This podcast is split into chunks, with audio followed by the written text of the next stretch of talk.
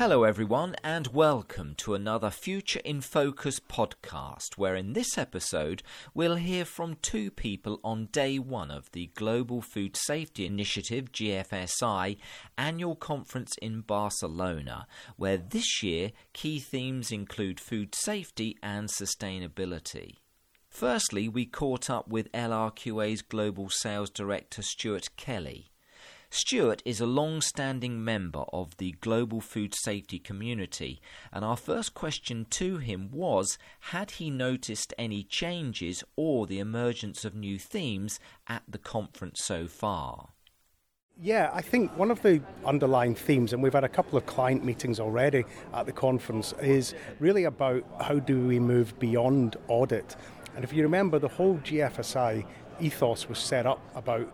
being consistent in terms of our audit approach so that it was a, a, lighter burden on the supply chain where they could use one audit to, to meet a number of manufacturers' requirements or a number of, uh, of end users' requirements what we're now seeing, and I think it's as a result of the pandemic and the rapid changes to supply chain assurance, is that people are looking beyond audit. They're looking at you know how they can be more risk averse in terms of using data to predict and prioritise risk. Maybe use interventions rather than standard audit programs, and deep diving into areas that they think are going to be more concerning with suppliers. So I think if I could summarise that, what we're seeing is one size doesn't fit all anymore, and I think that that is one of the underlying themes that I'm getting certainly from the conversations around the event, less so the sessions, more around the conversations around the event. People have had to adapt and, and be really agile in their thinking over the last couple of years, and they've recognised that gives them more uh, risk and more brand assurance uh, rather than less, and that's a positive thing. It was early evening before we caught up with Stuart, and so we asked him if he could tell us about some of the conversations that he'd had on day one of the conference. Really interesting conversations, actually. I, and I would say, again, two underlying themes from those conversations. The first one is we really need to use our data better, or data, depending on who you're speaking to. Uh, and we need to understand how we can do that, and is that something that you've got any experience in and helping? So, using data and analytics to help how we manage risk better in our supply chain is one of the underlying themes. The second one is more about verification of some of the claims that are being made. And this conference, for the first time, is actually touching on safe and sustainable food, whereas it's normally been very food safety driven.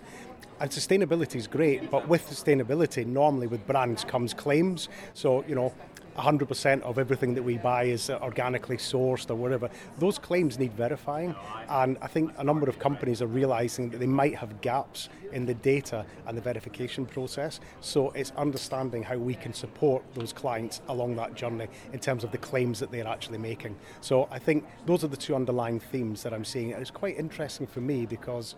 a traditionally food safety centric uh, conference is now widening its scope to talk about things like sustainability, transparency, etc. And that, that's quite refreshing for me, but it's also interesting to see that, that transition.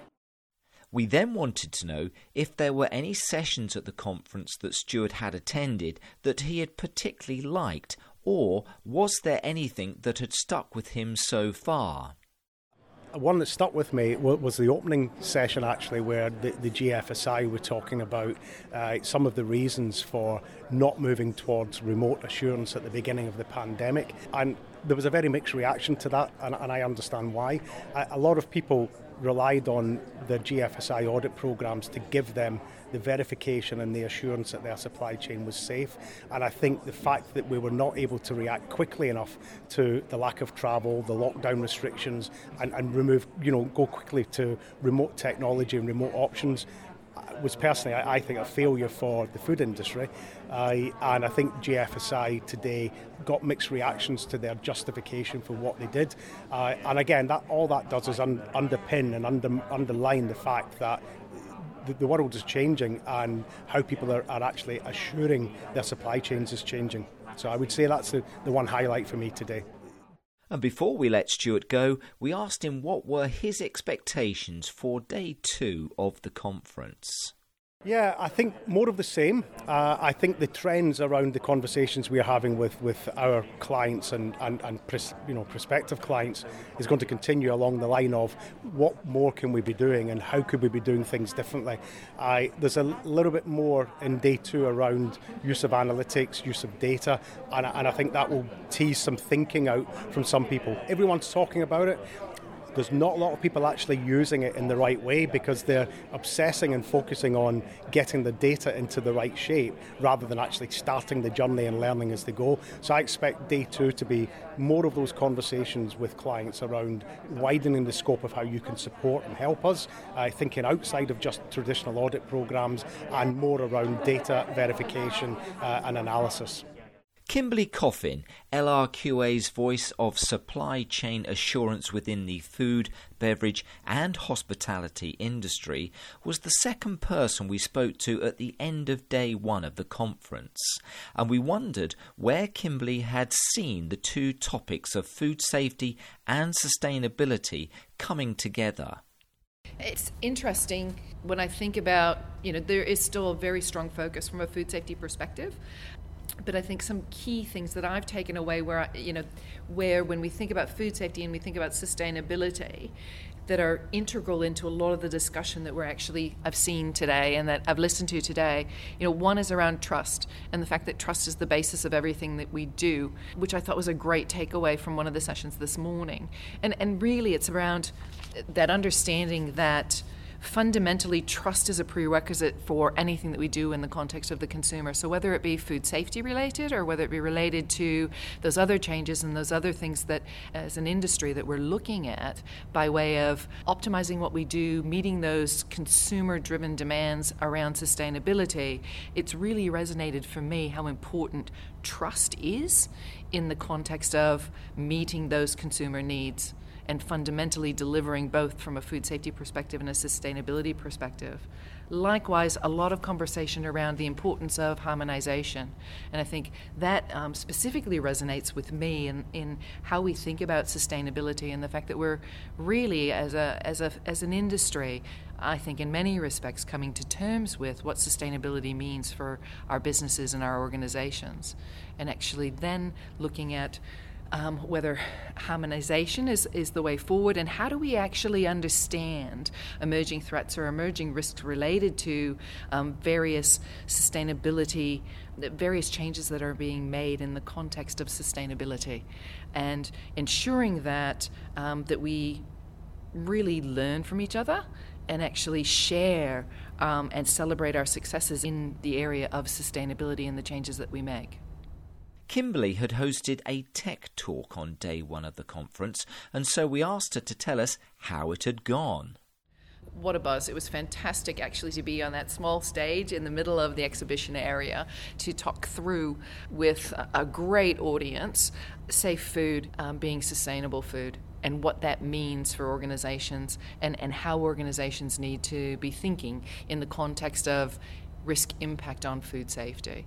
you know, going through and looking at everything from what does sustainability mean for businesses and organizations, and because sustainability is so much broader if you will, for many organizations and needs to be focused on kind of the specifics around process and, and product to be meaningful and tangible by way of actually delivering commitments in that space. You know, moving through to ensuring that we found the balance and the fact that, you know, well and truly nothing can cause us or nothing should cause us to lose sight of the importance of food safety. That first and foremost, food safety needs to be put at the forefront of anything that we do to ensure that our consumers are safe and that we're actually providing safe food to everyone everywhere. Um, thirdly, I spoke a bit about um, the importance of actually, as we start to look at sustainability commitments and, and really understanding kind of where we're starting from as a basis, applying science and using science to actually well and truly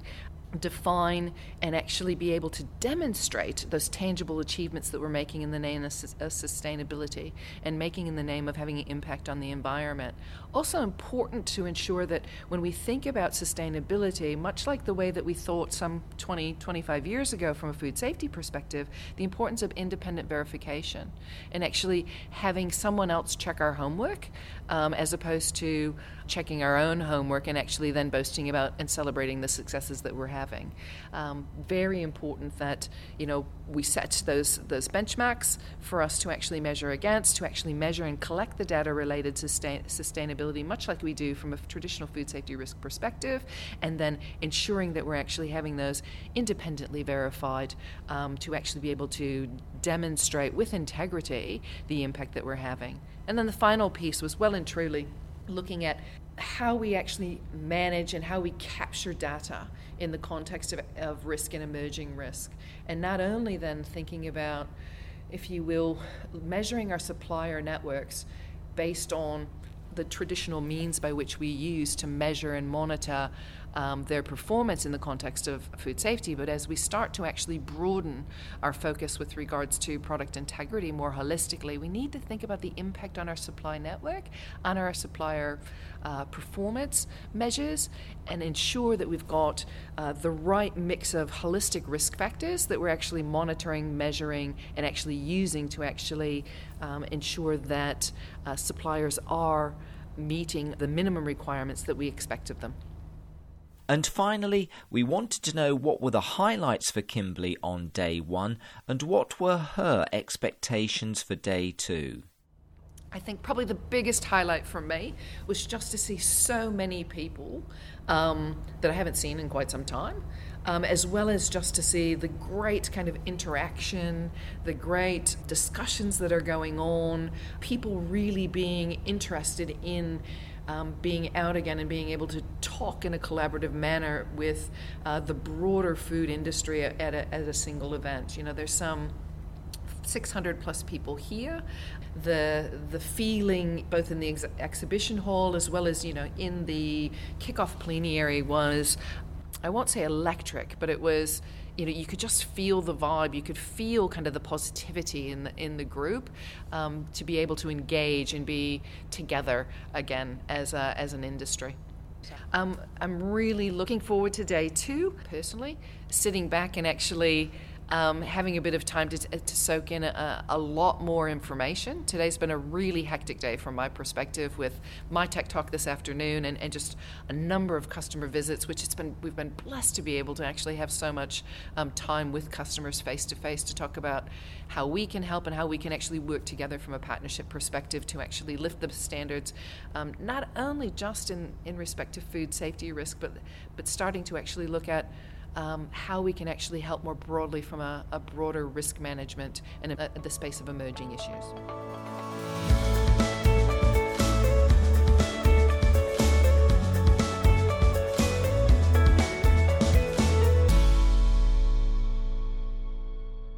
Thank you for tuning in to this Future in Focus podcast.